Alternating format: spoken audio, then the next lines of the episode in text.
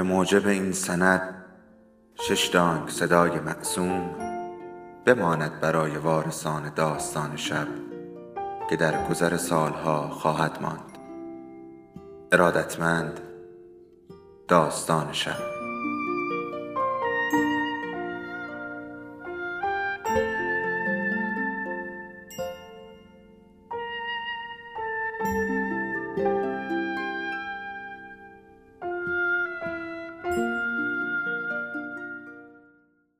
یکی بود، یکی نبود.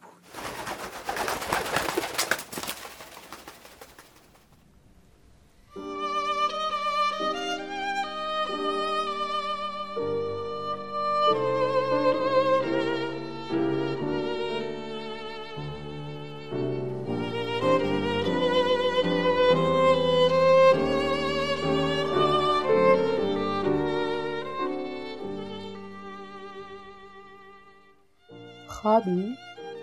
نه، بیدارم. برای خودش لیوانی ریخت و روی صندلی راحتی روبرو نشست. باد هنوز می‌وزید. همه جا تاریک بود.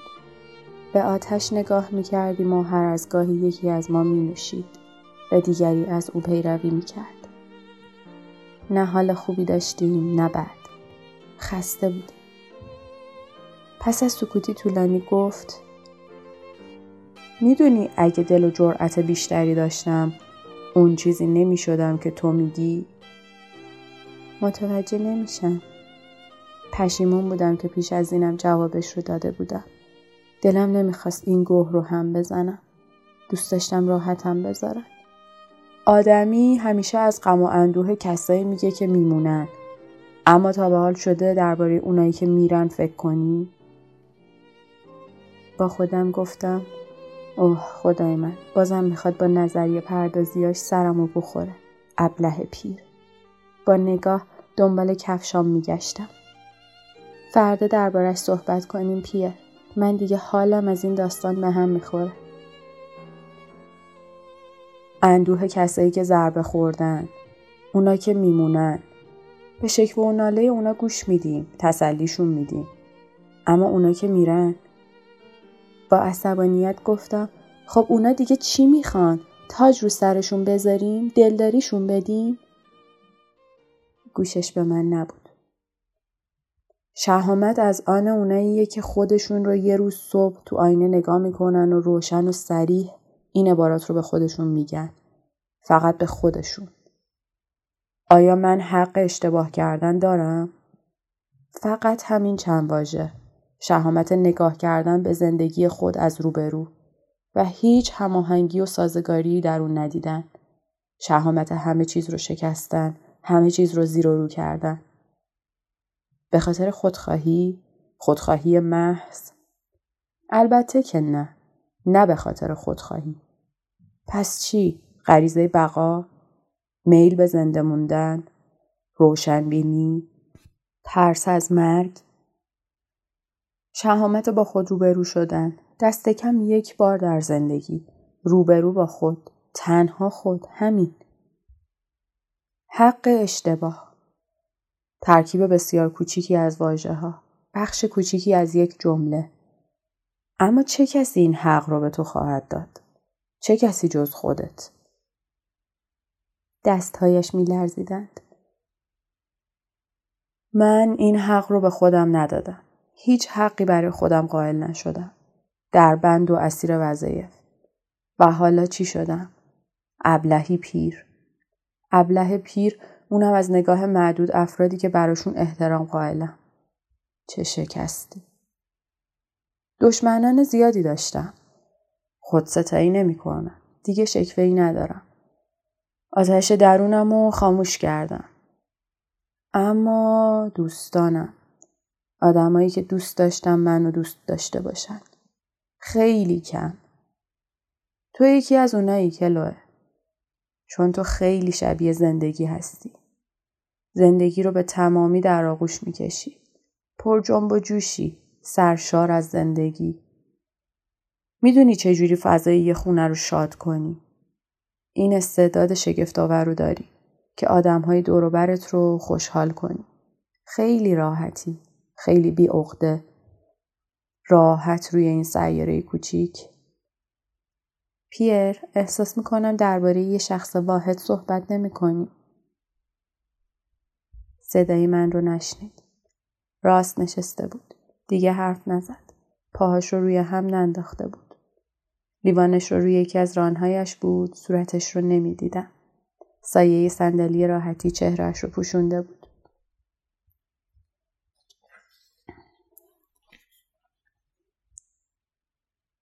زنی رو دوست داشتم. سوزان رو نمیگم. زن دیگه ای رو. چشمهایم گشاد شد. اون رو بیشتر از هر چیزی توی این دنیا دوست داشتم. بیشتر از هر چیزی.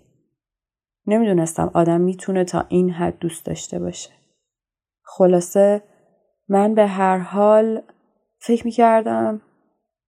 فکر میکردم برای اینجور دوست داشتن برنامه ریزی نشدم. اعترافات عاشقانه، بیخوابی ها، فوران شور عشق. گویی برای دیگران خوب بود. به واژه عشق پوزخند می زدم. عشق، عشق. برام چیزی بین خرافه و خواب مصنوعی بود. من، واژه عشق برای دهن من زیادی بزرگ بود. اما درست هنگامی غافلگیرم کرد که ابدا انتظارش رو نداشتم. من عاشق زنی شدم. عاشق شدم همونطور که آدم یک هو بیمار میشه. بیون که بخوام. بیون که بخوام و به اون فکر کنم. برخلاف میلم و بیدفاع. بی هیچ نیرویی برای مقاومت و بعد. آب دهانش رو به زور قورت داد. بعد از دستش دادم. درست همونطور که به دستش آورده بودم. دیگه نمیتونستم تکون بخورم. گویی پتک سنگینی به سرم خورده بود. اسمش ماتیلد بود. البته هنوزم اسمش ماتیلده. ماتیلد کوبر.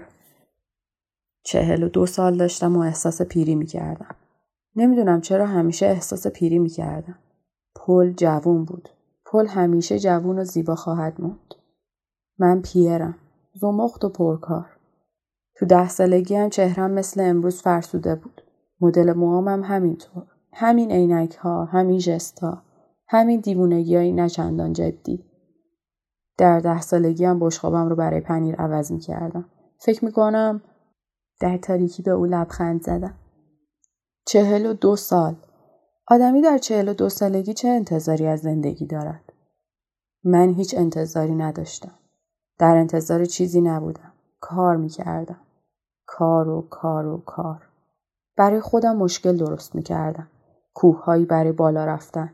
بسیار مرتفع، پرشیب، و بعد آستین‌ها رو بالا می‌زدم. از اون کوههای خود ساخته بالا می‌رفتم تا کوههای دیگری پیدا کنم. جاه طلب نبودم. از خلاقیت توهی. جرعه‌ای نوشید. من این چیزا رو نمی‌دونستم. می‌دونی؟ ماتیلد دوستم بود. آه کلوه. چقدر دوستش داشتم. چقدر دوستش داشتم. هنوز اونجایی؟ بله. گوش میدی؟ بله. حوصلت رو سر میبرم؟ نه. نمیخوای بخوابی؟ بلند شد تا هیزم دیگری در شومینه بگذارد. همونطور جلوی شومینه چنبات مزد. میدونی از چه چیز من شکایت میکرد؟ از اینکه خیلی پرچونه. ملتفتی؟ من خیلی پرچانه. باور کردنی نیست، نه؟ به هر حال راست میگم. سرم رو روی زانوش میذاشتم و حرف میزدم. ساعتها حرف میزدم. حتی روزها.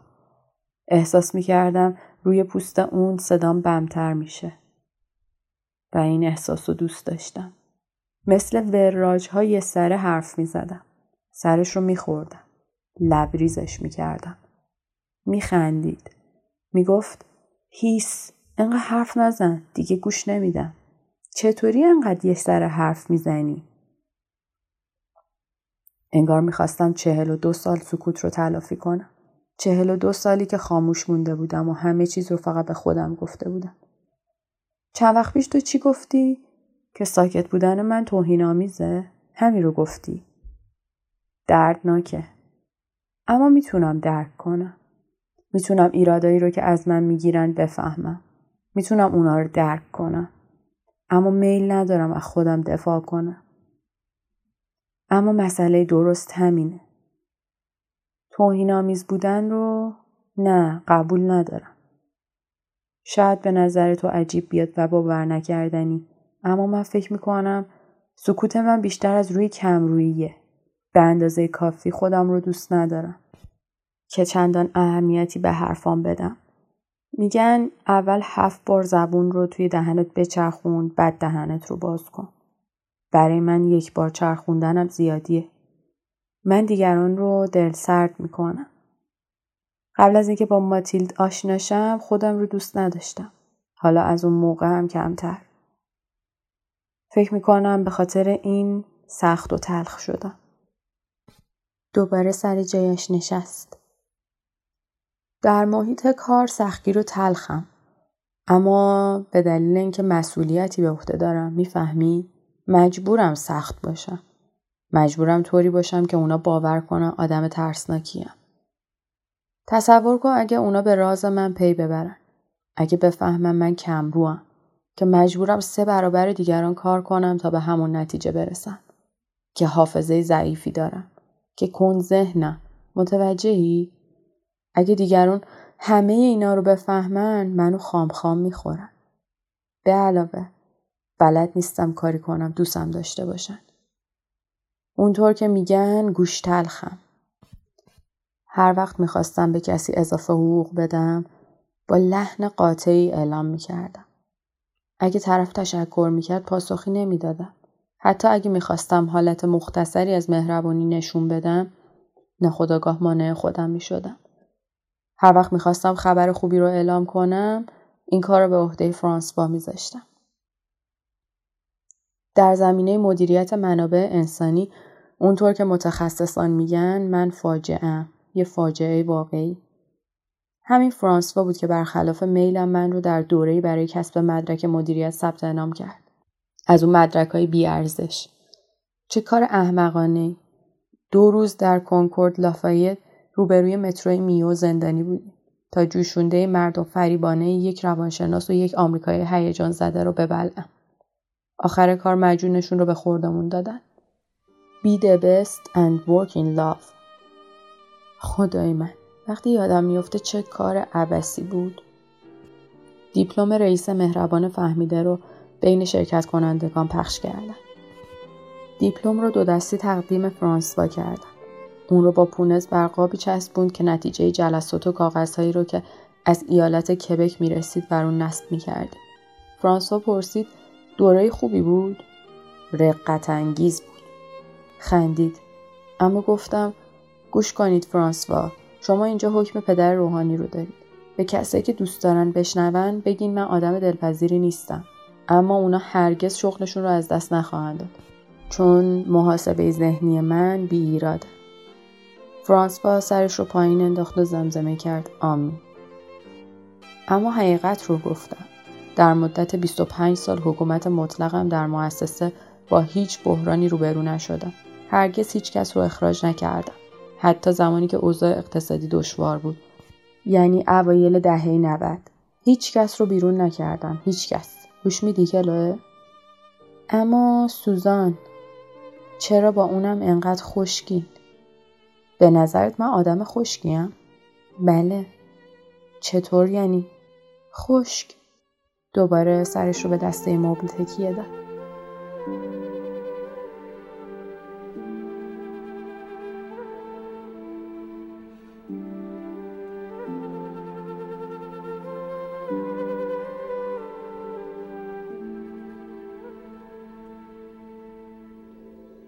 داستان شب بهانه است برای با هم بودن، دور هم نشستن، شنیده شدن.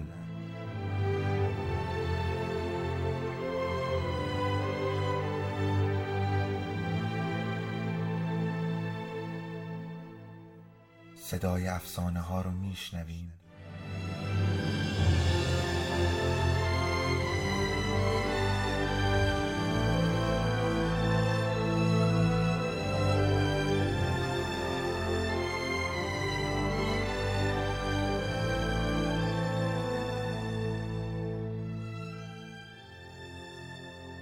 شبتون بخیر.